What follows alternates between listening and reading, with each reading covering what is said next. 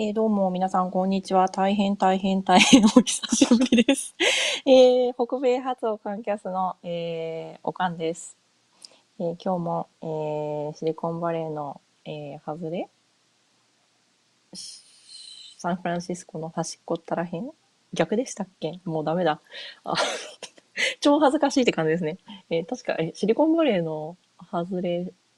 外れ、外れがそう最初だったんですよね。で、サンフランシスコの端っこあたりから、えー、お送りしています。えー、あ、おはようございます。あ、シュウさんだ。東京はね、あの、国書日ですっていうことで、そうなんですよ。えっ、ー、と、昨日、実家と久しぶりに電話したんですけれど、実家千葉にあるんですけど、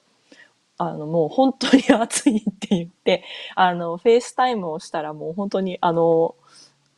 あの、みんな、うだーってして、なんかこう床にですね、溶けて張り付きそうな感じで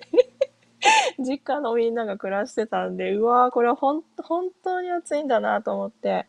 あの、皆さん大変なことと思いますと、本当にくれぐれも、あの、もうね、あの、健康第一で乗り切られてください。えー、こちらは、えっと、北カリフォルニアのこの辺りは、最近ちょっとですね、涼しくなってきて、えー、日中が20度台後半。で、まあ朝晩結構下がるんですけれど、朝晩まあ10度ちょっとぐらいですね、12、3度とかぐらいまで冷えるような感じになってきて、一番暑いね、このもう、あの、こちらも暑いと40度近くまで、まあ乾燥してるんですけどね、40度近くまで上がるんですけれど、このサンフランシスコからちょっと内陸入ってるんで、えー、1時間約1時間うち内陸に入ってるんですけど、海があるのとないのとで大違いで、サンフランシスコとかね、あの、海側は結構意外とね、あの、年中通して涼しいんですけれど、あの、この辺は暑かったです。暑かったです。ですが、日本と違って湿気がないんでね、まあ、なんとかそれで、なんていうんですかね、日光に直接当たらなければ、なんとかまあ生きていけるっていう、その日陰にいれば大丈夫っていう感じのところはあるんですけどね。いや、えー、っとで、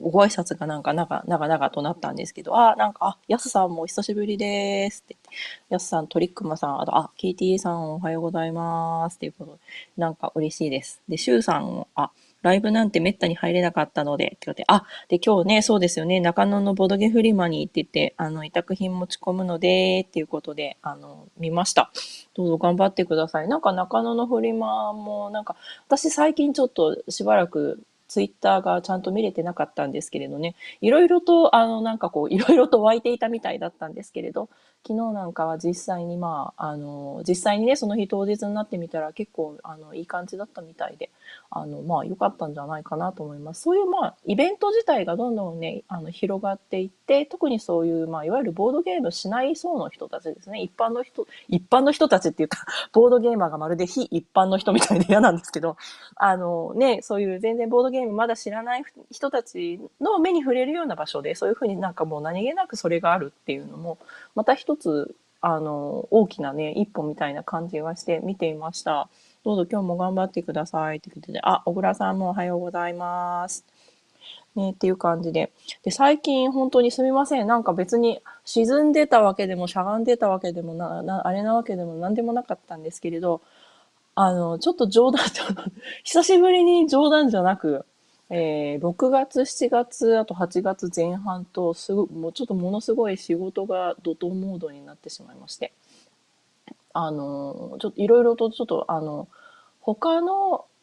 拠点、アジアにある、まあ、他の拠点に、まあ、業務を引き継がなきゃいけなかったんで、まあ、その教育とか、あまあ、いろいろな、まあね、あとは、えっ、ー、と、まあ、えっ、と、まあ、ツールをね、またあの変更してあれしてとかみたいな、なんかなんかそういうのとかやってたんですけれど、まあ時差がすごいじゃないですかまあね、当たり前ですけど、まあだからおよそまあ日本とこちら考えていただいたらいいと思うんですけど、昼夜逆転してるんで、なんかこう向こうの人から仕事、なんかこう質問が来てどうのどうのってやってると、なんかどうしても結構夜中に こちらの夜中に起きて、の質問に答えてっていう風なね、なんかそういう生活サイクルに入っちゃったんですよ。で、まあでもそうしないと、本当にあの、向こうから質問が来ました。次の日に答えてますっていうと、丸一日お互いにね、あの、あの、営業日を、あの、ロスしてしまうんで、もうちょっとこれはなと思って、ちょっと頑張って夜中も仕事をし始めていたら、なんか、なんか本当にどんどんどんどんなんか逆にどんどん怒涛モードにはなるし、あまりね、体の調子は良くなくなるし、そんな時に限って、えー、おとん隊員も仕事が佳境に入るわ、出張が入るわとかで、で、結局私、あの、前もお話ししたんですけど、ジェンコンね、8月の頭にあったジェンコンでインディアナポリス行く予定だったんですね。で、あの、チェッコゲームエディション、あの、の、ブースでデモのお手伝いさせてもらうのに、もう申し込んでて、で、飛行機のチケットも取ってて、で、はい、ホテルの部屋割りもこうです、みたいなので、皆さん頑張りましょうって言ってですね、で、いろいろ全部いろんな、あの、パルサー2849とかのデモの仕方とかも全部ね、習って、私も予習までしてたんですけれど、結局行けずじまいになってしまい、なんか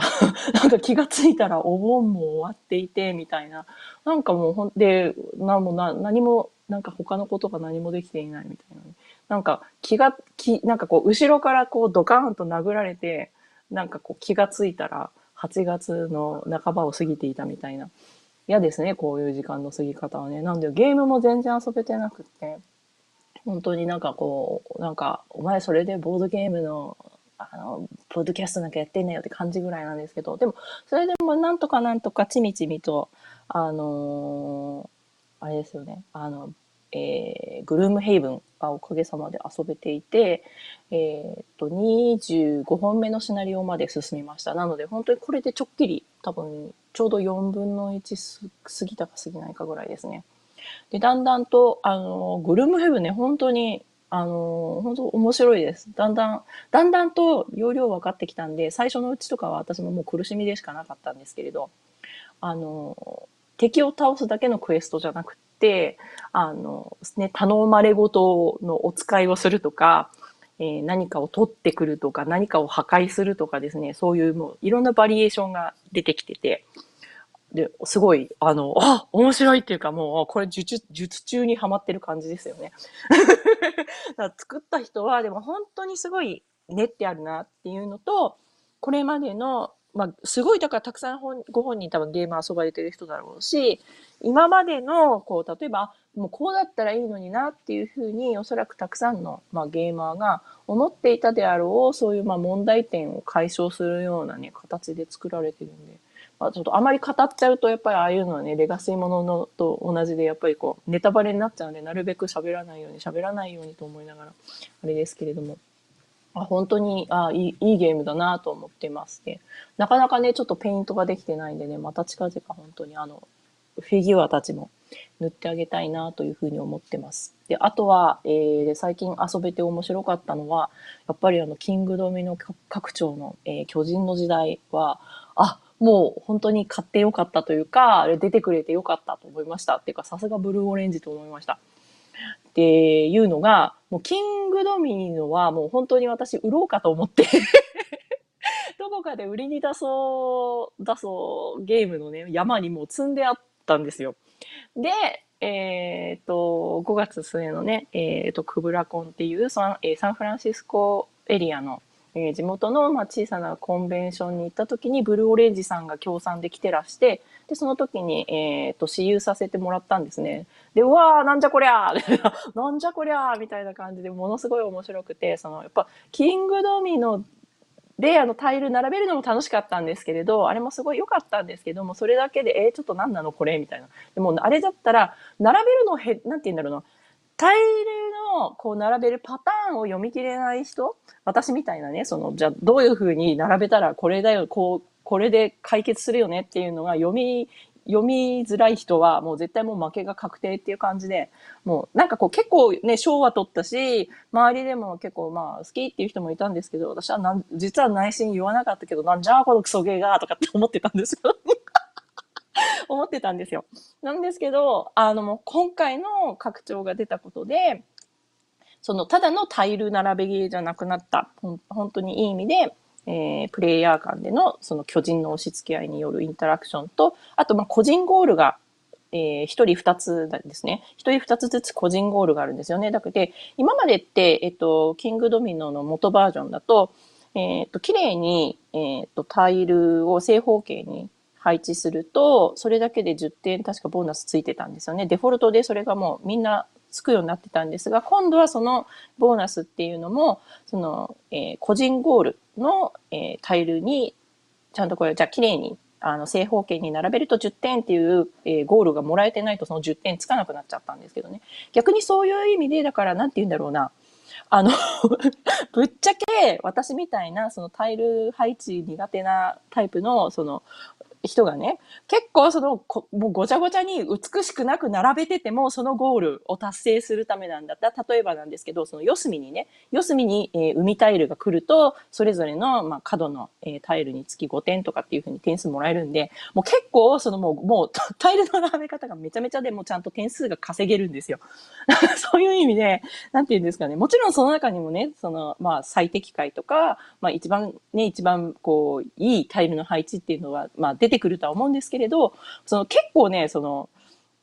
どんな人でも入っていって、どんな人でもなんとか点を稼いで、こう、うまく遊べるっていうところの、その、すごい間口が広くなった。勝ち方のパターンが増えたっていう意味で、あ、なんか、あ、いいじゃん、もう、キンキングのみの最高っていう感じでですね、いきなりそのもう、もう放出品、放出品の山から今もうちのすぐ遊べる棚のすごいこう、あのもうまさに、あの、なんて言うんですかね、天、運泥の差ぐらいで、ちょっとあの評価がガラリと変わったゲームになりました。なので、もし、あの、巨人の時代拡張ね、あの、まだ持ってらっしゃらない人、遊んでらっしゃらない人がいたら、ぜひ遊んでくださいということで、別に私はブルーオレンジの何者でもないですけれども、本当に非常にいい感じだと思いました。お子さんとか、あとあの、まだボードゲーム全然、あの、結構初めてなんです、みたいな人でも、サクサク遊べるかなと思います。ということで、えっ、ー、と、皆さん本当に、えっ、ー、と、あ、で、あ、コメントいただいてた。ありがとうございますって言って。ね、そうですね。さっき、あ、でも、いろいろすみません。なんか逆にお気遣いされてしまってあれですけども、トリックマさんの日本、アメリカ、ヨーロッパのスカイプとか地獄、地獄ですよね。なんか誰かが、誰かが変な時間になっちゃうんですよね。朝早いとか夜遅いとかね。なんで、なんか本当になんか、なんか、ね、なんとかならないかなと思うんですけど、まあ地球が丸くてね、こうやってまあ宇宙を巡り続けてる限り、まあしょうがないですよね。本当に。あのー、なんとかなってほしいなと思いました。で、じゃあ、小倉さんも時差があると大変ですね。周さんも本当にご多忙だったようで、ありすみません、ありがとうございます。ご心配おかけしました。なんかね、本当に、なんか、え、こんなはずじゃないのに、みたいな感じでですね、なんかこう、ズブズブズブズブ、あの、夜遅くなり、あの、仕事の量が増え、みたいなね、なんか、か結局、あ、なんだ、なんかこう、あ、お母さん、夜何なんだ、向こうと対応してんの？みたいなことになったらですね、なんか結構、ドサドサドサドサって押し付けられたとこがあってで、ちょっと、あ、私も、あの、バカだったなっていうか、なんか私も自分、すごいあれでしたね。やっぱ、あ、ボードゲーム弱いのはなんか納得だな、みたいな、ちょっとその立ち回りの悪さっていうのをね、ちょっとあの身に染みて思いました。いや、あ、シュウさんにブルーオレンジの営業マンだって言われたけど、ちょっと、そんな、あれです、旭化成の営業マンに何、何、何を言うって感じ。まあ、お互いにね、でも、やっぱいいものはでも進めたくなりますよね。で、あで、えー、一つ戻って、トリックマさんの、えー、コメントで、グルームヘブンの英語難易度とか気になりますっていうことで、えっと、えー、っと、さそうですね、ちょっぴりお話しすると、グルームヘブンの、えー、っと、な、英語の難易度自体は、そこまですごく高くはないです。ものすごい難しい単語とかもなくて、非常にそういう意味では分かりやすく、綺麗に書かれてるかと思います。というのは、えっ、ー、と、アメリカの人が、えー、アメリカの英語で書いてるんで、なんて言うんですかね。普通、よく、あの、やっぱり分かりにくいドイツゲームなんかの場合ですよね。特にちょっと、あれこれどう、どう、どうしてこんなに長々してるのっていうような読みづらいなっていう英語って、大抵の場合、ドイツ語がとかがね、第一言語の人が書いてる英語だったり、ドイツ語のルールを英語に訳してたりとか、まあ、様々な背景がおそらくあるんじゃないかなというのが、こう、想像されるような感じの英語が多いんですけれど、そういう意味ではもう非常に、えー、読みやすい英語ではないかなというふうに思っています。で、もちろんまあ一部ね、こうなんて言うんですかね、ちょっとあのこう TRPG 用語じゃないんですけれども、まあ多少ああいうふうなまあキャンペーンもの独特の英語っていうのもあるのかなと思いつつ、今の、今の今ではとりあえず大丈夫ですし、まあ、あの、うちの子供、えー、まあこっちの小学校4年生ですけれども、でもまあ全然読んでる感じなんで、あの、トリックマさんだったら大丈夫じゃないかと思います。ということで、えー、と、で、ルールブック、あの上がってるんで、えー、ボードゲームギークに。で、あそこすごいんですよね。全部、全部オープンにして全部出してくれてるんで、あの、またよかったら見てみてください。で、えっと、で、最初の結構そのルールですよね。あの、いくつかちょっとやっぱり紛らわしい。じゃこのカードを、だからじゃあ、まあ、その、ね、えっ、と、なんて書いてあれ、英語がすぐ出てこないんですけれど、そのまを完全に一回使ってしまったら、もう例えばもうじゃあそのシナリオではもう回復できないのか、それとも一回それをまあ、えー、と、そう、えー、っと、使って、確かコンスームだったかな？使ってしまうことで、だけれども、また例えば、えー、っと、その、レストですよね。休憩すると、休むと、また、えー、それを回復できるのかっていうようなところの、そういう、まあちょっと細々とした、えっ、と、定義だけが分かれば、あとはまあ言ったら同じことの繰り返しなんで、えー、シナリオ100本分ですね。なので、え、ー、と、そういった意味での敷居っていうのは、実はま思ったほどは高くないのかなという印象を、えー、えー、と、抱いています。以上です。ということで、あ、カズビアンさん、ひまわりのついてるカズビアンさん、お久しぶりです。めちゃめちゃお久しぶりです。なんか、なんかたまにね、ツイッターでか、こう、かこうシュワ、シュワッとすれ違うような、かするような感じだったんですけれど、なんか、お久しぶりです。なん、なんかいっぱい、たくさんゲーム会、夏休みの間もされてるみたいで、本当にお疲れ、お疲れ様です。では、シュー、シュー、シューさん。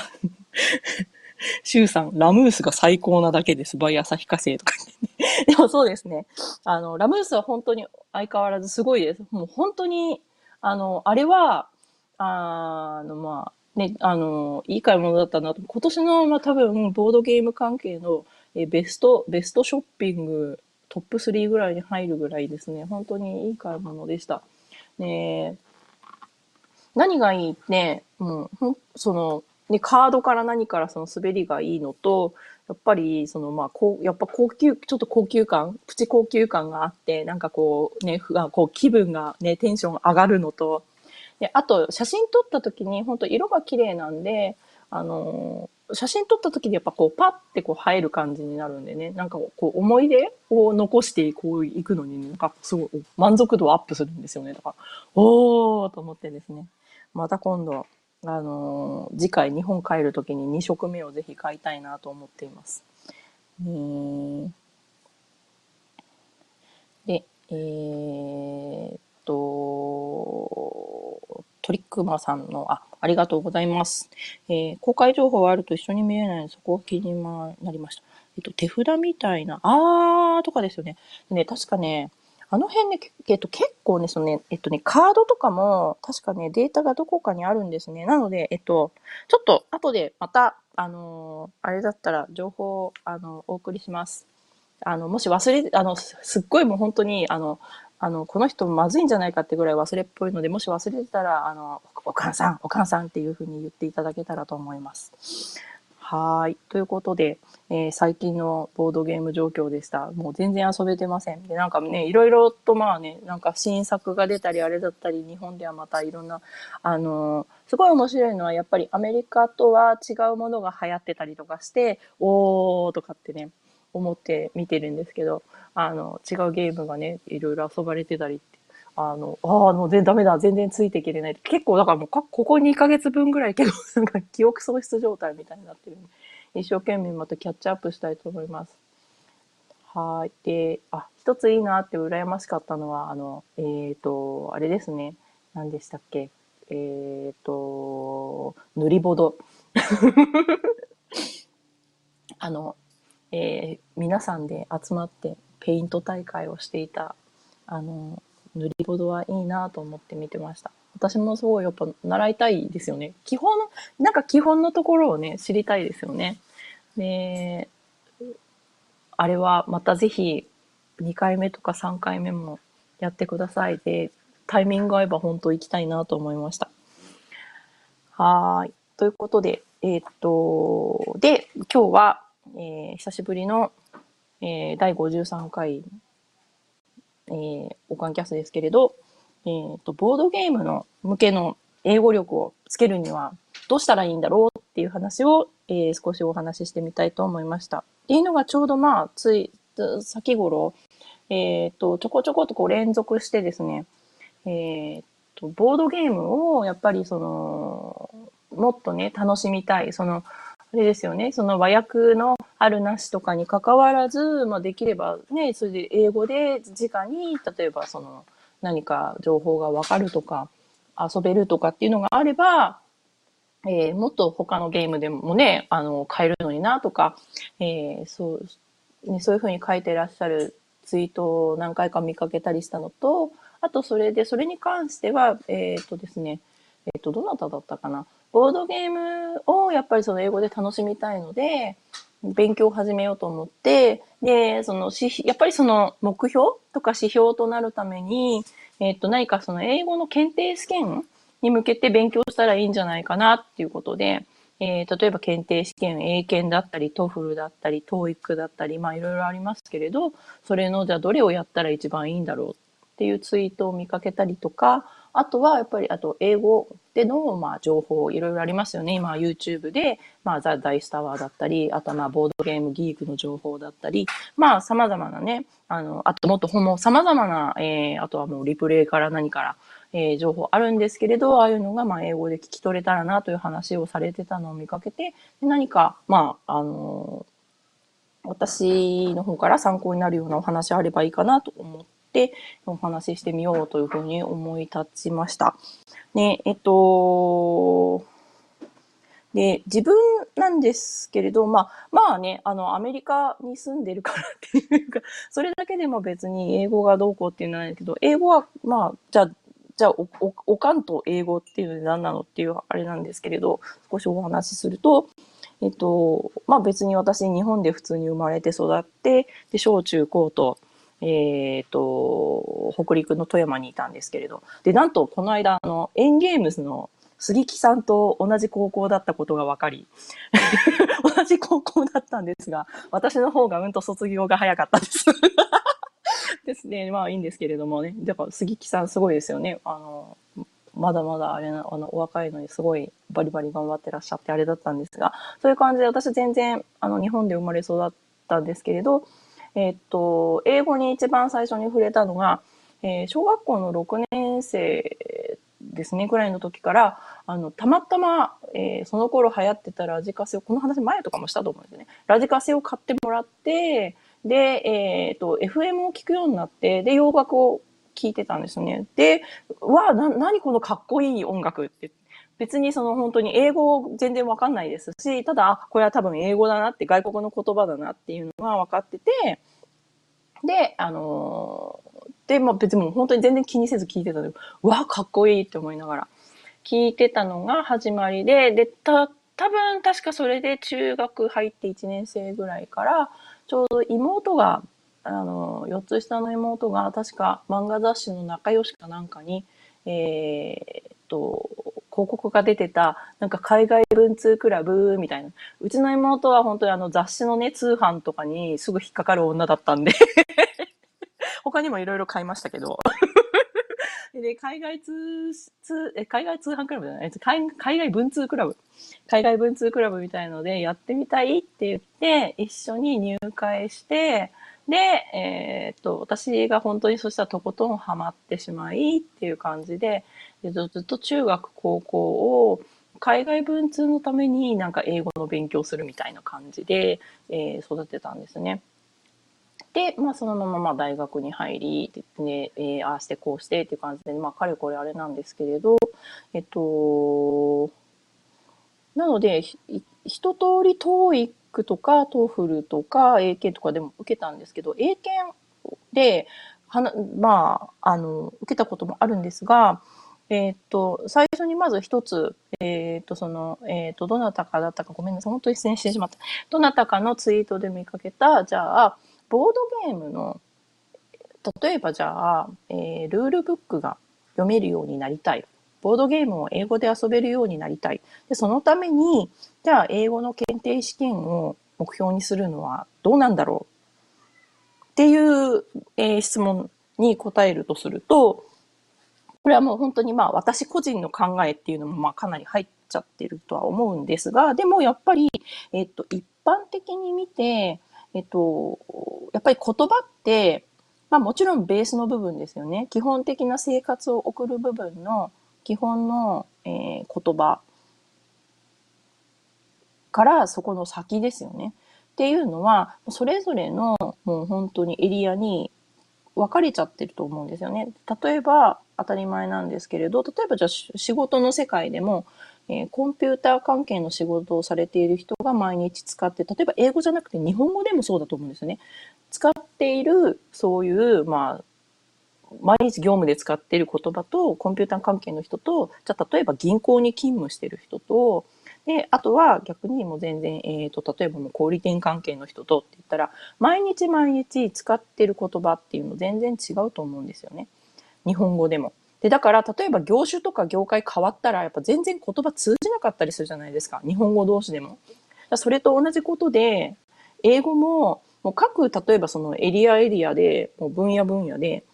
全然その扱ってるその単語であったり、概念であったり、そういうものって本当に違ってきちゃうと思うんですよね。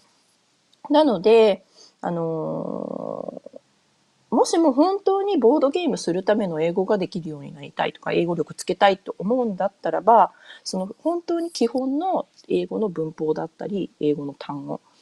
ていうのを、例えば中学校レベルまでで身につけて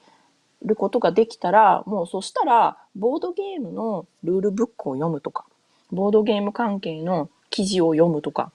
えー、ボードゲーム関係の、えー、英語の、まあ、YouTube を見るとかっていう形で、どんどんどんどん、そのボードゲームっていうドメインの中での、その語彙力だったりとか、表現だったりとか、ものの言い回しだったりとかっていうものに触れていかないと、なんか結局、なんかすごい遠、まあ、無駄にはならないと思うんですよね。検定試験の勉強しても。すごい遠回りになっちゃうんじゃないのかなというのが、私の考えです。っていうのは、まあ、結局、え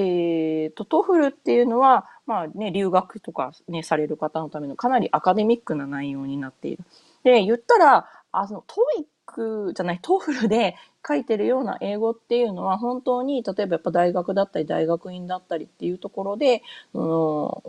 まあ、学術的なことをやるんだったら、そのまあ下地になるような英語かもしれないけれども、一般の方多分そこまで、なんていうんだろう例えばその、もう、まあね、例えばもう学校出て仕事してますみたいな人にとってみたら、そこまで必要のない英語かもしれないんですよね。で、逆にじゃ、じゃ、TOEIC っていうのは、まあ、かなり、まあ、ビジネス英語に、まあ、特化されているんですけれども、とか、まあ、日常生活に、まあ、比較的特化されてるんですけれど、じゃあ、あの、それをやっていたからって、じゃあ、ね、例えばじゃあ、あの、ね、あの、これこれでじゃあミーティングをやります。あの、皆さん、あの、出血を出してくださいみたいな英語は分かるのもいいし、どこかで役に立つかもしれないけれど、ボードゲームやる上では直接関係ないじゃないですか。で、で、まあ、英検っていうのもあるんですけれど、私はこれもすごいすみません。私個人の独断と偏見なんですけど、なんかまあ、日本の受験英語っていう意味でなんか別に英検やったらいいかなって思うけれど、英検をやったから、じゃあ本当に、じゃあ、なんていうの、英語が上手くなるの、ネイティブみたいになるのっていうと、私はちょっと英検をあまり評価していなくって、、あの、えー、ちょっと、あの、えー、やっぱ英語の勉強するんだったら別に英検じゃなくて、本当に英語身につけたかったら英検じゃなくていいんじゃないのっていう考えを私は持っていたりします。で、なので、その、じゃあ、ボードゲームのために英語力つけたいから、まあ、目安となるために資格試験の勉強したいよっていう方を止めはしないけれども、なんかもう、例えばなんですけれど、もう、あの、中学校までの英語ぐらいを、自分は多分これで分かってると思う。あの、文法や単語も OK だと思うって言ったら、もう本当に、あとは、あの、辞書を引いたり調べたり、人に聞いたりしながら、どんどんどんどんもう本当に、あの、実地で、あの、ルールブックを読んでいくとか、もうそれしかないのかな、というのが、えっ、ー、と、私の、え、思っているところです。で、さらにルールブックの中でも、あの、ゲームもやっぱりその、ジャンルがいろいろ、ジャンルというかね、あるじゃないですか。例えば SF がテーマのゲームもあるし、歴史がテーマのゲームもあるし、あともうそうじゃなくてね、全然まあ可愛らしいゲームもありって言ったら、やっぱりそこで使われてくる言葉っていうのがまた全然違うじゃないですか。なんで、こう、なんて言うんだろうな。そういう意味では、こう自分一歩引いて、別にボードゲームだから何でもがむしゃらにいいっていうんじゃなくて、じゃあ自分がやりたいゲームっていうのはまず何なんだろうな。例えばやっぱ自分はもう、えっ、ー、と、もう火星、火星が大好きだなっていう 火星しかないって思ってる人がいたら、もう例えばそういうゲームを中心にどんどんこう読んで攻めていくことで、もうそのエリアですよね。その分野のえー、やっぱり品質単語だったり、品質する言い回しだったりっていうのが、そのどんどんどんどんそういう意味では、やっぱこう自分の中になってくる。で、やっぱ言葉って私はいろんなまあ考え方はあるとは思うんですけれど、結局そのたくさんのもう無数のデータがある中で、やっぱ自分がどういうふうにパターンを見つけていくかって、パターンを拾っていくか、あとはその使用されている、まあその例だったり、頻度だったりっていうのを、まあどれだけやっぱり自分の中であのデータベース化していけるかっていう作業だと思うんで、まあ、そういう意味ではやっぱそのに、例えば似た感じのものから順番にあのやっていくとか、あとはまあっていうのも手だし、とは比較的もう分かりやすい量が少ない、えー、そういうあのかなり一般的なテーマになっているものから、まあ、取り掛かるっていうのもあるのかなというふうに思います。だからそういうふうになんか自分の中でやっぱそのなんていうんだろういきなりやっぱりそのねあのもうででーんとあのどこに行ったらわからないようなね、その世界地図が目の前に広がっていて、地図もないみたいな状況でがむしゃらにやっていくっていうよりは、自分で、あの、じゃあ、あの、こうなんて言うんですかね。うまく、その、こう、小さく目標を区切っていって、で、あまあ、こう、とっかかりをつけていく、こう、ロッククライミングで言うとね、じゃあ、よし、次は、あそこの、あの、あの出っ張りにね、手をかけよう、あの出っ張りに足をかけようっていうふうに、自分で、まあ、見ていけるような、なんかそういうやり方で進めていけれたらいいのかなと思いました。で、えー、っと、それが一つ思ってたことです。で、あと、えっ、ー、と、リスニング力のことなんですね。やっぱね、例えば、えー、と具体的には、まあ、えー、何かこう YouTube とかを見ていて、そういう情報が、あの、聞き取れるようになりたいなということであれば、えっ、ー、と、一つには、やっぱり、えっ、と、それも、もうどんどん、聞いていく、すごい乱暴で、効率が悪く聞こえるかもしれないんですけど、やっぱりもうどんどんやっぱ聞いていくしかないと思うんですよね。っていうのは、やっぱりそれも、さっきの繰り返しになっちゃうんですけど、やっぱどれだけその、じゃあ、あの、やっぱり自分の中でデータが集められるか、でどれだけパターン化していけるかっていうところだと思うんですよ。で、違う言語の、あの、まあ、結局大人が言語習得するのっていうのも、あの、やっぱりすごいその子供が生まれたばかりの子供がどんどん言語を習得していく過程とすごい似てるとこがあると思うんですよね。で、最初って、その、あの、子供がじゃあどうやって言葉を認識して覚えていくのってなった時に、最初、例えばね、何も頭の中にそういう言語的なデータが入っていない赤ちゃんっていうのが、例えば、ママとかパパっていう言葉を毎日こう聞いていることで、その音が、まず、まずだからその意味のない音ですよね。ただのその波長の違う音をキャッチして、例えば、まあまあまあまあまあまあまあって言ってるけど、それを、まあ、まあ、まあっていう音を、まあ、まあっていうふうに2回続けて言うと、どうやらそれには意味があるらしくって、そこに自分の目の前にいる女の人がめっちゃ嬉しそうにしてるっていう。で、そこから始まっていって、だんだん、まあまあって言ったら、あ、それって言って、あ、目の前にいるこの人のことなんだって、この、この人だ、ママなんだってって言って、で、それがだんだん、で、年齢がまあ2歳、3歳、4歳って上がっていくと、その人は自分のママなんだけれども、他の子供にもどうやら他の子供のママというのがいて、えー、ね、で、えっと、でママっていうのは、まあ、そういう意味では非常に一般的なんだけれども、自分にとってはそのね、あの、まあ、その人、その人しかいない、ね、その人が自分のママなんだっていうことになって、こう、なんていうんですかね、どんどんどんどんそういう形で、もともと最初その音音のデータしかなかったものが、そういうふうにどんどんどんどんこう意味が、意味付けっていうのがこうなされていって、だんだんそれがその自分、自分の中だけでの意味付けだったのが、まあ最初はよく言われているのが、まあ自分と家族との中での意味付けに広がっていって、まあさらにそれがどんどん、まあその社会的なところに広がっていくみたいになってると思うんですけれど、えー、とそういう意味では、大人が結局最初にいきなりじゃあリスニングできない時にどうしようってなった時、やっぱりそれも繰り返し繰り返し聞いていくことで、まずその言語の持ってる、まず音のパターンのデータっていうのがわからないと始まらないと思うんですよね。で、なので、最初よくリスニング始め、まだほとんど全然やったことがなくて、あの、もう聞き取れるようになりたいんですけども、全然わかんないんですっていう方いらっしゃると思うんですけれど、その大人の頭で考えちゃうと、やっぱりいきなり聞いたらね、言葉聞いたら、それがたとえ外国語であってもなんか意味が分かりたくなっちゃうんですよね。だけどそこを一旦諦めて本当にまず音だけ聞くで英語にはどういう音があるんだろうっていうのをどんどんどんどんそれに集中して聞いてる時に今度その音の連続のパターンとか、音の切れ目とか、音のつながりっていうのが見えてくる。で、そこがだんだんこうできてきたところに、えっ、ー、と、意味が乗っかってくる。そういう、こう、組み立て方をしていった方が、実はこう、遠回りに見えて、あの、結構実は本当は近道なんじゃないのかなというのは思いました。で、これは私個人もですし、あと、この前、おとん隊員ともこの話してたんですけれど、最初全然聞き取れなかったんですよ。なんですけれど、もうある時、どんどんどんどん毎日毎日毎日毎日聞いてたりとか、私が一番、多分そういう意味でリスニングの一番壁だったのが、多分大学受験の時だったと思うんですけど、大学でリスニングあったんですよ。あの、入試行きたかった学校がね。なんで、その対策を始めるので、今もあるかわからないんですけれど、アルクという会社が出してる、えっ、ー、とリ、リスニングマラ、ヒアリングマラソンかっていうのを、えっ、ー、と、高いお金で出して買いまして、でもとにかくテープ聞きつけ続けて、当時テープだったんですけどね。テープ聞き続けてたんですけど、さその時になんかある時、本当に聞き取れなかったのが、やっぱふわって突然その音が認識できるようになった時っていうのが来て、で、音が認識されてくると、そこにだんだん、そうすると、まあね、特に日本の英語教育のやり方だと、やっぱりその読み書きっていうのが先になっちゃってるんですけれど、そしたらだんだんそこに、あれ？これってあの単語じゃないの？これってあの単語のことだよね？っていうのがだんだんマッピングされての意味が乗っかってきた。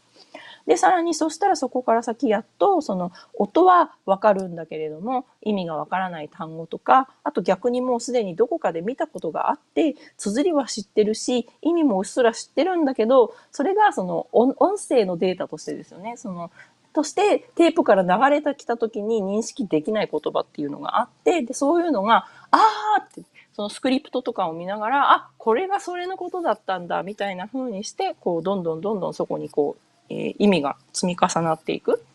で、そんで、最初は多分単語、一語、一語のレベルだと思うんですよね、聞き取り。で、そこからだんだんそこが、えー、単語のつながりとして2語、3語、フレーズのつながりになってって、さらにはまあ一文のつながりになってって、さらには今度は例えばもう、えっ、ー、と、例えばね、ニュースだったり、スピーチだったり、まあいろいろ物語だったりいろいろありますけど、そこからパラグラフだったり、じゃあそしたらそのストーリー全体とか、ニュース全体っていうような、そういうふうにですね、こう、なんていうんですか、こう、えっ、ー、と、情報のつながりっていうのの塊が広がっていけばいいのかなと思います。で、えっ、と、なので、なんかこう、リスニング思わずやっぱり始めた時、意味が分かりたいんで、なんかこうね、ゆっくり話してくれてるのを、なんか聞きたくなっちゃう気持ちはあると思うんですけれども、最初のうち少しこうゆっくり話しているもので、その英語の発音の音の特徴っていうのが自分でつかめたなという感覚がしたら、やっぱり、あの、目標は、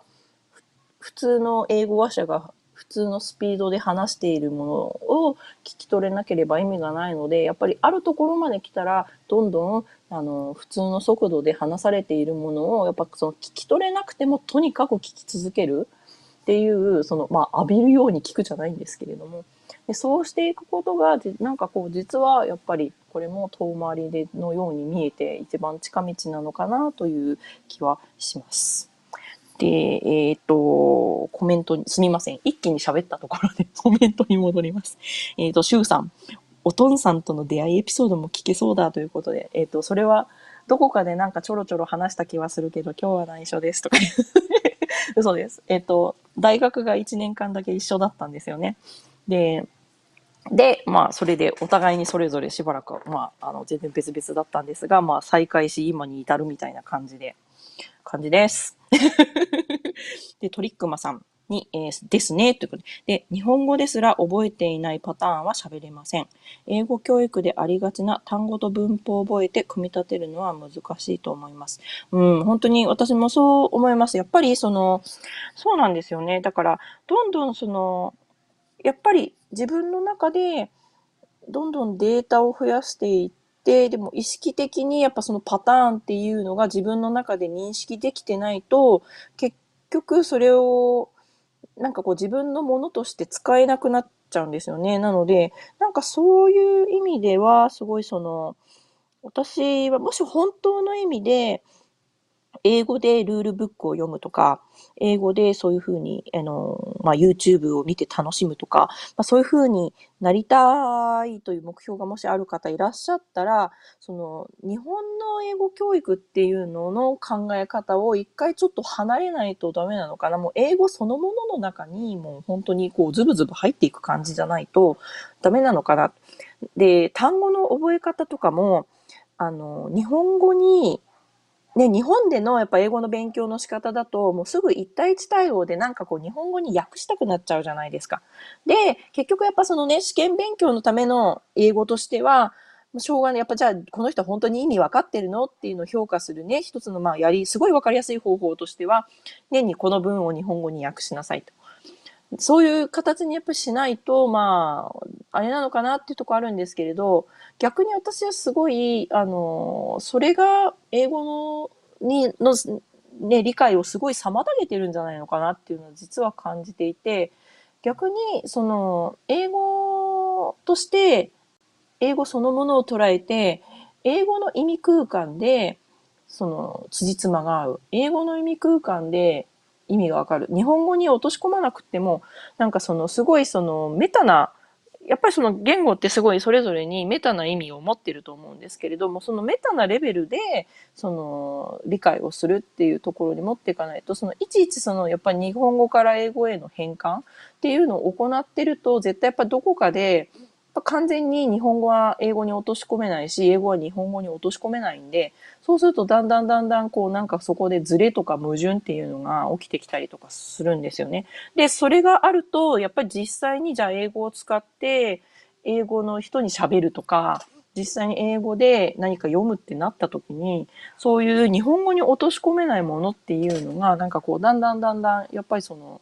なんて言うんだろうな。なんかまあ、人によっているね、違うと思うんですけれどね、すごいそこが、なんか、なんかコスコストになるというかね、疲れてきちゃうと思うんですよね。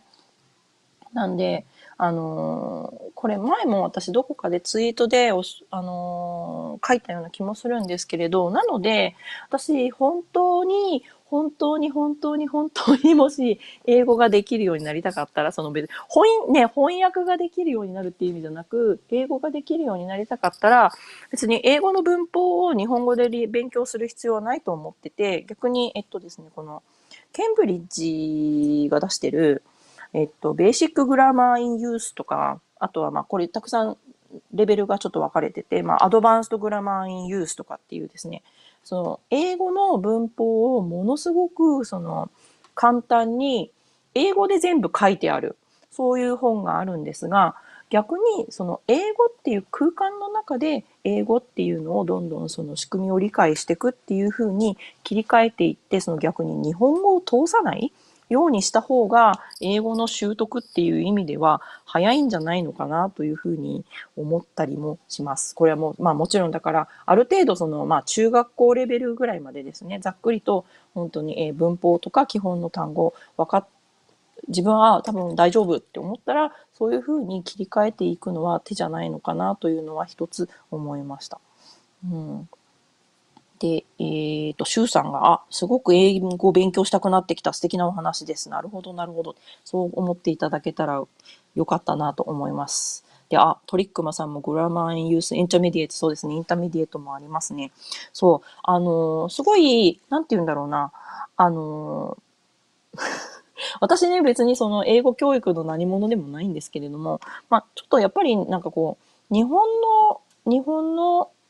英語の教科書は本当に問題だなっていうのはすごい思いますし、それは自分は、の場合だとやっぱその昔、あの、海外文通を始めてしまって、その、やっぱ海外の人の英語っていうのが、ものすごいやっぱシンプルなんですね。特にやっぱ海外の同じ、自分と同じ年ぐらいの、中学生ぐらいの子が書いている英語っていうのが、ものすごいやっぱシンプルなんですよ。で、そこが、まあ本当にその、簡単なロジックで、まあ単語はわからないかもしれないけれども、あの、本当にただそれだけのことなのに、なんで日本の人たちって、なんかこう、その日本のね、特にその英語の人たちね、がなんでこんなに英語を難しくするんだろうなっていうのをすごい感じてたんですけど、でそれが結構そのこのケンブリッジのこのベーシックグラマーインユースとか、そのね、えー、グラマーインユースインターメディエートとか、その辺の本を読んでいくと多分おそらくそれは解決して、だって私たちいちいち日本語を勉強するときに、あんなね、何文系がとか、ね、第五文系とかやったりとか、そんなどうのどうので関係代名詞とか言いながら日本語の文法をやらないじゃないですか。結局、だから、英語も本当だからそんなその英語の専門家だったらと,、ね、とにかく別に英語を本当に普通に使う立場の人たちにとっては別に語文系だろうが何何文系だろうが別にそれがいわゆるみんなが使っていてね、他の人たちにも、あ、こういう順番で、例えば、あ I am hungry って言ったら、あ、私は腹が減って、腹が減ってますけど、お腹が空いてますっていう意味なんだなっていうふうに、みんながその合意してるルールに従ってれば、それで意味通じちゃうわけじゃないですか。だからね、あの、なんかね、に日本の本当ちょっと英語教育はね、なんか、あの、ちょっと良くないなっていうのは本当に思いますね。うん、なんか、そう、そうじゃないでしょう、大事なところはっていう。ちょっとだからもう英語オタクの人たちが、なんかその、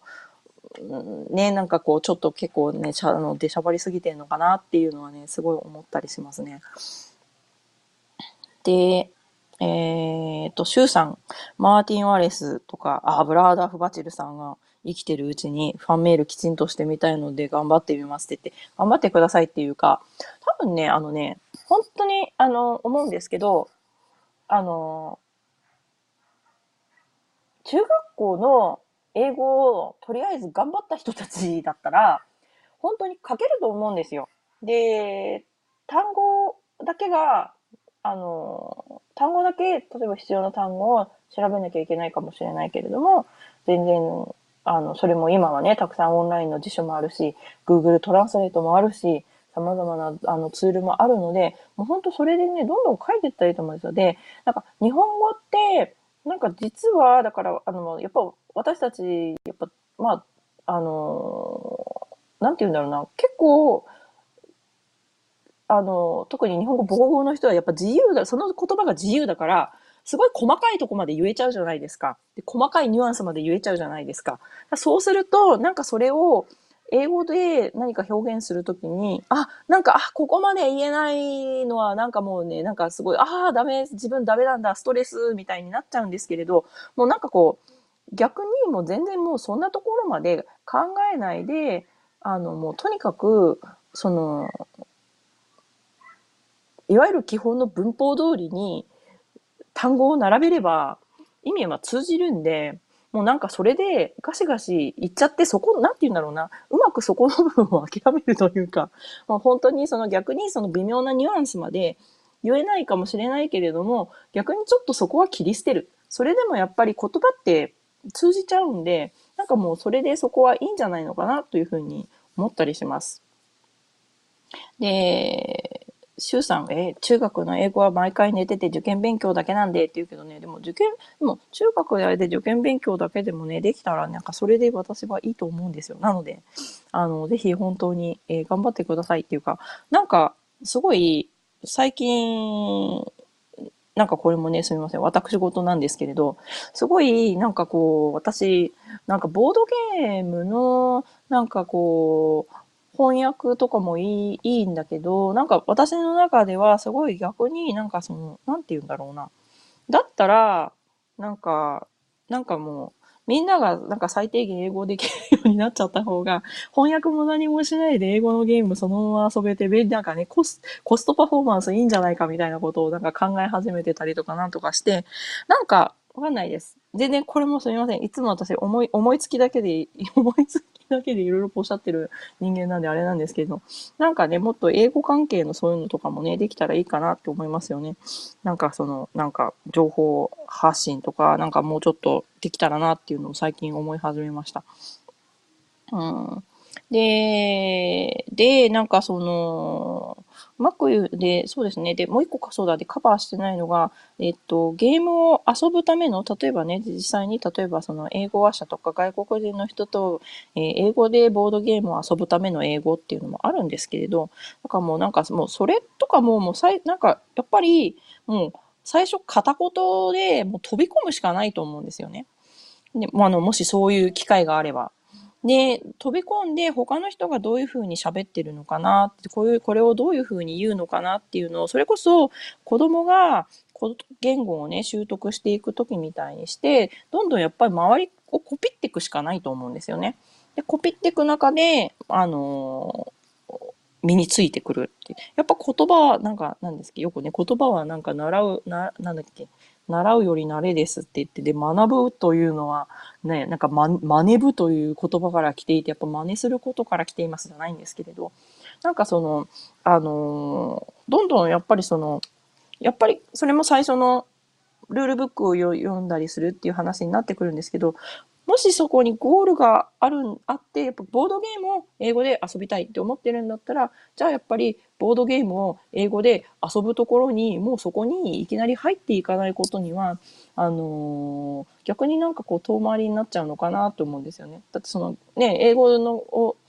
で、ボードゲーム遊ぶために別にビジネス英語の勉強する必要ないし、まあ、役に立つかもしれないですよ。多分役には立つんだろうけれども、そんな遠回りしなくっても、別にだったらそのままそこで、あの、入っていけたらいいのかなと思います。まあ、最初に、例えばね、あの、もう、あの、なんだっけ、もうちょっともう一回言ってもらえますかとか、もうちょっとゆっくり言ってもらえますかとか、これはどういう意味ですかっていうのだけ、そういうフレーズだけね、5つね、5つぐらいだけ自分の頭に入れて、でもあとはもうそれでもうなんかそこに入っていくしかないのかなっていうような気はします。で、で、で、えー、っと、まあ、そういうことで、なんかよくわからない話、だから、なんかちょっと取り留めもなくなってしまったんですけれどもね。あのーそういうふうに、えー、まあ、言いたかったことは、その、別にそんな遠回りしなくっても、あの、いいんじゃないのかなっていうのを思ったということです。もしボードゲームを英語で、えー、遊びたい、英語でルールを読みたいとか、そういう目標がそれぞれの方であるかもしれないんですけれども、それだったらもうそれで、えっ、ー、と、それをもうやる、やる、just do it でやるしかないんじゃないのかなというのが私の思ったことでした。で、えっと、最近は、でこの前私もすごいちょっと興味があったんで、一冊買ってみたんですけれど、あの、中学英語のね、やり直しみたいな本が今たくさん出てますよね。なので、あの、そういうのを、私が今回買ってみたのが、Amazon で一番、まあ、評価がいいというか、まあ、星が多かったんで、えっ、と、中学英語をもう一度一つ一つ分かりやすくって書いてある本なんですけれどね。これ、えっ、ー、と、これが、調査が、調査が、これが、この人のね、なんだろう、な山田信彦さんっていう、えっ、ー、と、バイリンガルの方が書かれてる本なんですけれども、結構、あ、でもこれはあ結構いいなと思いました。なので、こういうのを、例えばその、変にね、検定試験とかに走るんだったら、なんかこの中学英語のやり直しの本を一冊仕上げる。あとは、まあ、あと高校英語版とかも出てるんで、まあ、興味があれば高校英語版とかを一冊仕上げて、ま、そうしたら、もうどんどんそっちに、なんていうんですかね、もう実地に入っていくっていうしかないんじゃないのかなということでした。で、以上でした。だけども、実際もし本当になんか例えばね、もう英語はとりあえず基本はわかるんだけど、なんかこう次になかなか進めないっていう方がいたら、えっともうそれこそさっきの、えっともう本当に英語で書いてある文法の本だったりとか、まあそういうのでどんどん、あの、英語で英語を理解するっていう方向で行った方が実は遠回りに見えて近いですよというのは、これも繰り返しになるけれども思います。はい。ということで、えっ、ー、と、なんか、よくわかんない。まあ、なんか、た何かのためになるのか、あれなのかよくわからないんですけどね。そういう感じで、えっ、ー、と、ちょっと思ったことを、えー、お話ししてみました。今日もありがとうございます。なんかな、結局長々と1時間弱喋っているんですけれども、聞いてくださってありがとうございます。で、シュウさん、もし、えっ、と、でも、ファンレターが書きたかったら、本当今日書きましょう。なんか別に、生き急ぐ必要はないんですけれど、生き急ぐ必要はないんですけどね。だけど、あの、多分先延ばしにしていたらあれなんで、あの、書いて出しましょう。出してしまいましょう。で、け、なんか、あの、逆に言うとすごい本当あの、英語ってそんな、そこまで気を使わなく、ね、日本語ほど気を使わなくてもいい、いい言語だと思って、そこがすごい私は、あの、英語が好きなところなんですけれど、なんか、やっぱ日本語ってすごいやっぱ大変じゃないですか。やっぱりあまりにもきめ細やかに敬語があったりとかなんだったりとかね。あの、それ言ったらね、鳥駒さんのまあ韓国語もいろいろ結構まあなんか上下関係とかあったりとかいろいろしますけど、なんかそういうのがアメリカなんか特にアメリカ英語なんかになっちゃうともう本当に少ない、そういうところでのいろんなことを心配するコストが少ない言語だと思うんで、もう本当に逆にね、もうどんどんどんどん、あの、そういう意味では、使ってみて、まあトライアンドエラーで学ぶっていうのもね、本当にいいんじゃないかなというふうに思います。で、あの、一つあれなの、だから一つあの、思うのは、やっぱりそういう意味では、私も、あの、前も話したかな？何年やっぱこっちに暮らしていてもやっぱ気を使うのは、あの、そういう意味では、あのー、まあ、あまり変な、あまり変な、あの、スラングとかね、あまりにもちょっとこう、こなれすぎている表現っていうのだけすごいちょっと気をつける。あの、で、自分で、その、えっ、ー、と、教科書にやっぱ出てこない英語っていうのは、まあ、あのなんて言うんだろうな。まあ、使うときにはちゃんと自分で調べてから使いましょうっていうことですよね。で、そこになんか、なんていうんだろう。逆にその知らないで使ってやっぱ失礼だったとか、知らないで使って実はその本当にすげえ、本当はすごいこっぱずかしい言葉だったっていうのがあり得るんで、まあ、あの、本当に基本そういうふうにして、あの、標準的な英語っていうのをまず、あの、積み重ねた上で、でそこからさらに、まあ、こなれた感じに、していきたいっていう時には、まあそういうふうに、あの、どんどん口語表現だったりとか、えー、こなれた表現だったりとか、えー、スラングだったりとか、そういうのとかにもどんどんまあなんて言うんだろうな、あの、使っていったらいいと思うんですけれども、あの、別になんか例えばだけど、だって自分が日本語でボードゲームしてるところに日本語を学習してますっていう外国人の人が来ました。で、日本で日本語で一生懸命こう話してくれています。で、そこで、やまあ、あの、まあ、こなれた表現をしてたらすごいなって、この人は本当に勉強してるんだなって思うけれども、でもそこに行ってやっぱり、その、なんていうのな、こうやって日本、あ、そう、一つそう、あの、日本のね、英語教育で教えてくれたらいいのになって思ったのは、あのその言葉言葉によって、じゃあどの、その言葉がどれだけこう、なんて言うんだろう。どれだけ、えっ、ー、と、フォーマルなのか、ねどれだけインフォーマルなのか、どれだけその堅苦しい言葉なのか、どれだけその柔らかい言葉なのかっていうところのそういう単語の違いっていうのを、推しとかね、表現の違いっていうのはあんまりこう教えてくれないじゃないですか。なんで、例えばなんですけど、だから、あのー何、例えば同じ言葉を言うのにも、えっと、ボードゲームの場合だったら、例えばじゃあ何かを取るとか、何かを得る、何かを獲得するっていう風にして、例えば日本語でもそういう風に何段階か言葉の硬さとか丁寧さとかってありますよね。とかもより口語的だったり、より書き言葉的だったりとか、でもうそんなのは、あの、何？そんなの、そんな硬いのは、例えば法律用語でしか使わないよとか。で、普段の話し言葉では使わないよ。だけれども、まあ、普通にこの書き言葉として適切っていうのがあったりするんで、結局、なんて言うんだろうな。そのあたりで言うと、やっぱり一番その、安全なのは多分やっぱ教科書のに出て、まずはやっぱ教科書とかそういうテキストブックに出てくる英語っていうのは、そういう意味ではやっぱ一番安全なのかな。安全だし、そういう意味での、その、いわゆるこう、トーンっていうんですかね、その言葉のどれだけの、まあ、丁寧さで使ってるのかっていうのが揃ってると思うんですよね。で、そういう中になんか突然いきなり 突然いきなりスラングが出てきたりとか、なんか、あのー、だってね、いきなりだって、例えばなんですけれど、気をつけなきゃいけないのは だって会社で、例えばね、仕事してて、で、喋っている時に、いきなりその、まあ、当たり前なんですけど、目上の人に、目上の人にマジマンジーとか言わないじゃないですかだからそういうふうに、なんて言うんだろうな。すべてが、をあまり一緒くたに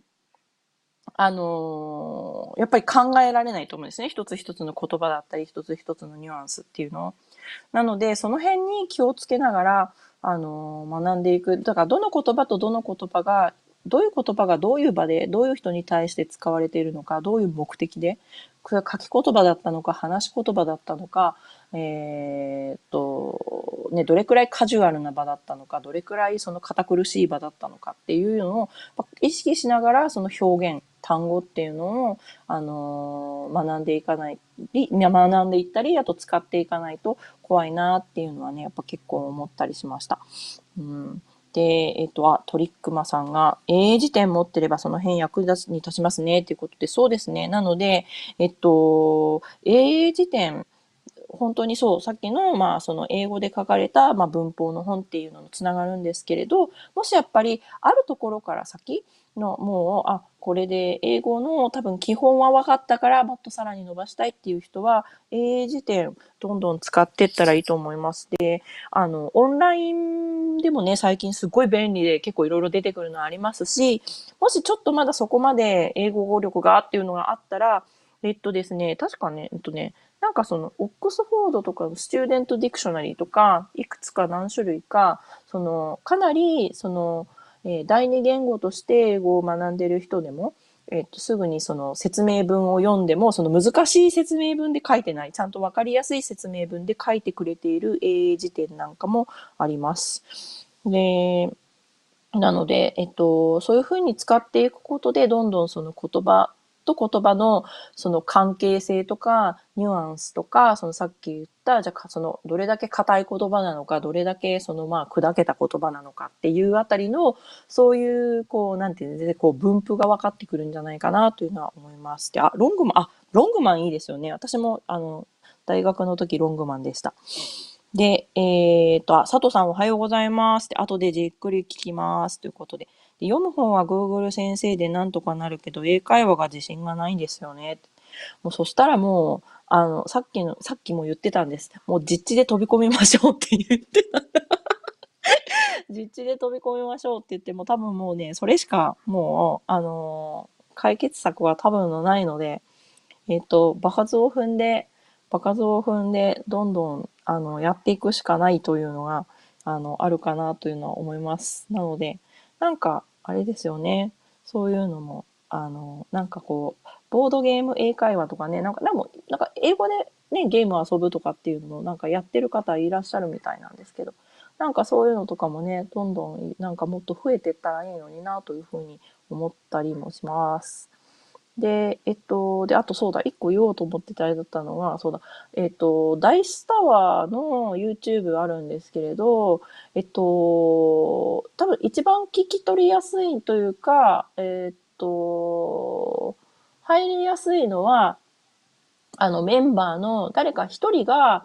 よく一つの作品をレビューしてるじゃん。10分ぐらいとかでね、レビューしてるじゃないですか。あれはいいなと思いました。で、よく、あのー、なんだっけ、なん、なんとかふんとか、あの、話題作トップ10とかって言って、3人が出てきて、わーわーわーわー、こう、けんけんごうごう、レビューし合うっっていう、あれはね、やっぱあの方が難しいなと思って、あれはたまに私も、あれ今なんて言ったのって言って、あの、戻って聞き直さないとわかんない時があったりとか、あとはやっぱその、あっちの方、その3人でワイのワイのやってる時の方が、やっぱりものすごいこう、イディオムじゃないんですけれど、その、まあすごいなんかネイティブ表現みたいなの増えてたりとかするんで、あの、あれかなと思いました。あの、やっぱまず最初は一人で、えー、一人で一つの作品とかをレビューしている方がおすすめですっていうのを言っとこうかなと思っていました。で、えー、っと、で、あとリスニングとかなんですけれど、あとは、これは、えっと、まあ、喋る方にもつながってくると思うんですけれど、やっぱりそのパターン習得っていう意味では、その聞いた言葉をそのままやっぱり自分で口に出してみる。そのままリピートしてみる。意味が分かっても分からなくても、とにかくまあ、音を口に出してリピートするっていうことで、えー、っと、通訳の訓練なんかでもよくシャドーイングってあって、あと一部のね、そういうまあリスニング力アップみたいなところでも、シャドーイングをしましょうみたいなのよく出てくると思うんですが、えっ、ー、と、シャドーイングは確かに本当にすごい、えっ、ー、と、力がつくなと思うので、やってみたらいいと思います。あとは聞き取って、あとは、えっ、と、聞き取って、聞き取ったままを、例えばその、えっ、と、書き取る？で、そのディクテーションみたいなのも、それも、えっ、と、その、これ前、昔に、その、えっと、まあ、言語学関係の授業で習ったんですけれど、人間の脳の中で、えっと、あれ？読む、読む言語能力と書く言語能力？読み、書き、あとは聞く、話す？それぞれ実は全然能力って4つ全く別々のエリアになっちゃってるらしいんですよ。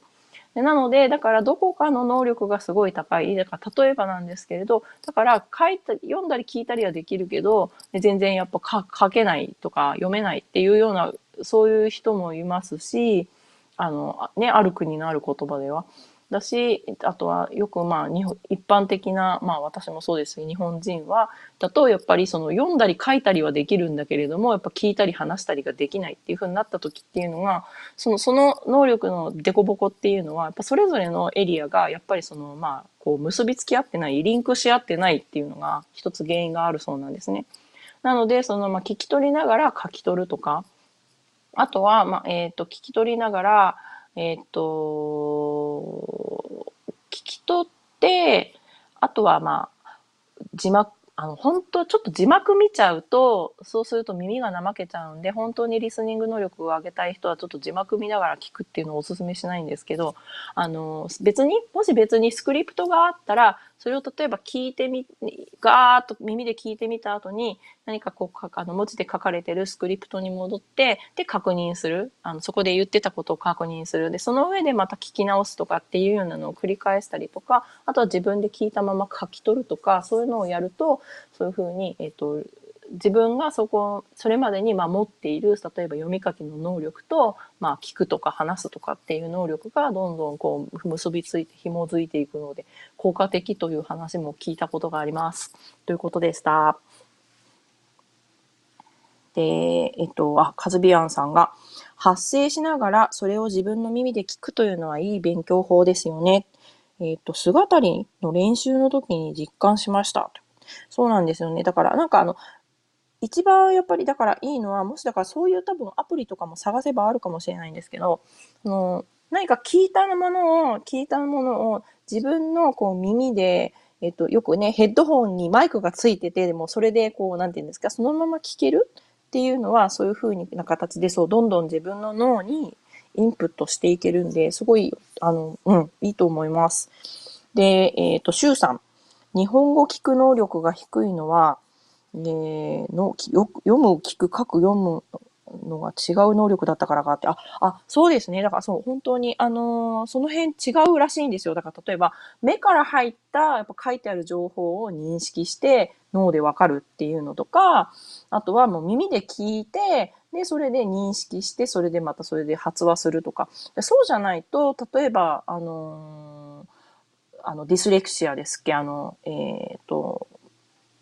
え難読症の人の説明もつかないし、あとは、例えば、まあよくね、あの、学校教育なんかがあまり普及していない国とかでは、みんな当然のごとくね、あの、話したり聞いたりしてるけれども、まあ、書いたり読んだりができないとか、かその辺は本当に全然それぞれあの別の、別の能力らしいんで。なんで、それはだから、あの、第一言語、第二言語関係なく起こると思います。だからね、それにどういうふうな訓練をしてきたかとか、やっぱそういうのね、どういう、どういう教育の場があったかとか、そういうのでやっぱ違ってくると思うんで、そういう意味で言うと、やっぱりもし本当にその言語っていうのを習得していきたかったら、もうどんどんやっぱその言語でのパターンっていうのを例えばそれがまあ音声のパターンかもしれないし、発音のパターンかもしれないし、まあ読む時のね、その文字の並び方、単語の並び方のパターンかもしれないし、そういうのをですね、やっぱどんどんどんどん自分の中にとにかくデータ蓄積していくしかないのかなというのを思います。だからそういう意味では、日本の英語教育って、だからその、本当の意味でのそういう、やっぱその英語のパターンを、あの、習得できるまで、リスニングもやっていなければ、実はその本当のその文章読解っていうのも、私、まあ、今の、今の最近の、あの、教科書とかのね、ああいうの標準はわからないですけれど、私の頃なんかも、かなりそのぶつ切れじゃないですか。その、例えば、ワンセンテンスそこに一文だけ書いてあって、それを訳しなさいとか言われたりとか、で、言われても、本当の意味での、やっぱりその全体がわからない。で、ある文章の1パラグラフ、2パラグラフだけ抜いてあって書いてあって、それに対してのそのね、じゃこれは何ていう意味ですかっていうような説問があったかもしれないけど、それでも、それってじゃあ本当の意味での本当でそれじゃあコンテクストがわからないじゃないですか。かそういうのじゃなくて、だったらやっぱりもうまるっと、本当にそれこそまるっと一冊、ぼあの、一冊ルールブックを読むとか、まるっとえー、大スタワーをね、10分間、そのまるっと聞いてわかるとか、そういう形で、あの、その文脈化っていうんですかね、そのコンテクスト付けっていうのをしてった方が、あの、こう、ぐいぐいっといくんじゃないのかなという気がしました。長くなりました。あ !1 時間10分やわ。なんかちょっと、あの、時間がワープした感じだったんですけれども。えー、っと、そういう感じで、えっ、と、結構ダラダラ喋ってしまいました。要点は、とにかく、えー、英語のことは、だったら英語でやれと。怖がらないで飛び込むぞ。で、えっ、と、逆にその日本語を返そうとするから、日本語を返そうとするから、え意味がわからなくなったり、特にあと会話の場合なんかだと、日本語で返そうとするから、辻褄が合わなくなって、ああ、こういうんだっけ、ああいうんだっけ、これで適切なのかなって頭の中でぐるぐる思ってるうちに、もう、あの、言うタイミングを逃してしまうっていうようなのが出てきちゃうんで、もうだとしたら、もう、英語は英語の世界ではこういう流れで、こういう風に会話が流れていくんだよ。じゃあ、こういう時、英語ではこういう時にはこういう絵みたいな風な感じで、どんどん自分の中でのパターンとかプログラムを構築していくのが早道なんじゃないのかなと思いました。で、これは多分、まあ、書くことにも読むことにも全部に言えるかなというふうに思います。長くなっちゃった。以上です。以上です。すごい久しぶりでした。何ヶ月ぶりだみたいなオカンキャスだったんですけれどもね。えっ、ー、と、本当にいろいろ聞いてくださってありがとうございます。で、えっ、ー、と、また、えっ、ー、と、ぼちぼちね、ちょっとこれでしば、で、その例のその仕事の方は一段落したので、今こうちょっとリリセット状態に入り、リセット状態に一生懸命入って、またね、徐々にいろんなことが戻っていければなと思っています。で、えっと、また次回、いつ、ど、どのネタになるかわかりませんが、えっ、と、カンキャスをお送りできたらなというふうに思います。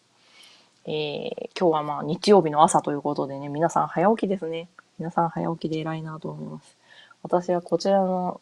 土曜日朝、すごい早起きしたつもりで、はぁって目が覚めたらもう10時過ぎてたんで お前寝すぎだろうって感じなんですけれどもね。皆さん早起きで偉いなと思います。えー、それぞれに、えっ、ー、と、ね、えー、中野ボードゲームフリマに搬入される方から、多分今日ゲーム会の方から、えー、ゲーム会まで行かなくても、ゲームのことを考えてる人いるかな 皆さんいろいろいらっしゃると思いますけれども、どうぞいい、えっ、ー、と、日曜日をお過ごしくださいっていうか、あわわわ大輔さん多分、は、おひさーっていうか初めてかもしれないですよね。今、コメントをいただいた。わ、わこんにちは。お元気ですか？なんか、いつもあれですよね。多分、あの、大輔さん時間が合わなくって、あまりね、あれなんですよね。あの、確か生で、あれですよね、オカンキャスで会えたことなかったと思うんですけれど、わーって感じでもう、元気ですかああ、元気ですね。よかったです。なんかすいません。もう今、締めに入って終わりかけだったんですけれど。締めに入って超終わりかけだったんですけれども、そんな感じで、えっ、ー、と、皆さん、えっ、ー、と、ごごめん大好きさんって感じで、えっ、ー、と、そろそろ、思うとお開きにしたいと思います。えー、どうぞ、本当いい日曜日をライブでお聞きの方、どうぞお過ごしください。これをまた後から、ポッドキャスト化してから聞いてくださる方もね、それぞれに皆さん素晴らしいボードゲライフをということで、えー、今日これから、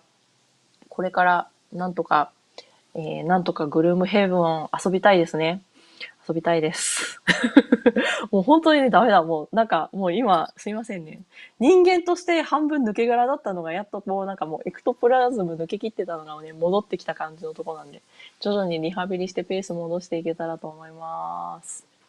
ゲームも全然買ってません、最近。さっきね、ツイッターでもそう、あの、恋さんと話してたんですけど、別にそう、しゃがんでいる気はないのに、何も買ってないみたいな状況になってしまってるんですけれどもね。えっ、ー、と、また、こう、あの、いろいろと追いかけて、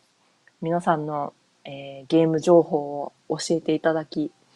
また素敵なゲームと巡り合えることを、えー、夢見ながらですね、えー、次回お観客様でお元気でお過ごしください。ってことで、あ、大輔さんとりあえず間に合ってよかったっす。本当よかったです。また、なんかあれ？皆さんでも実は皆さん実はボードゲーマー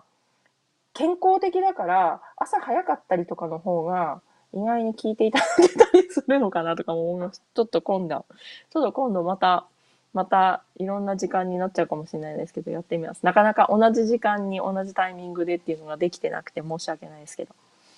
ではでは、ではでは、ごきげんよう皆さん。えー、さようなら。ありがとうございます。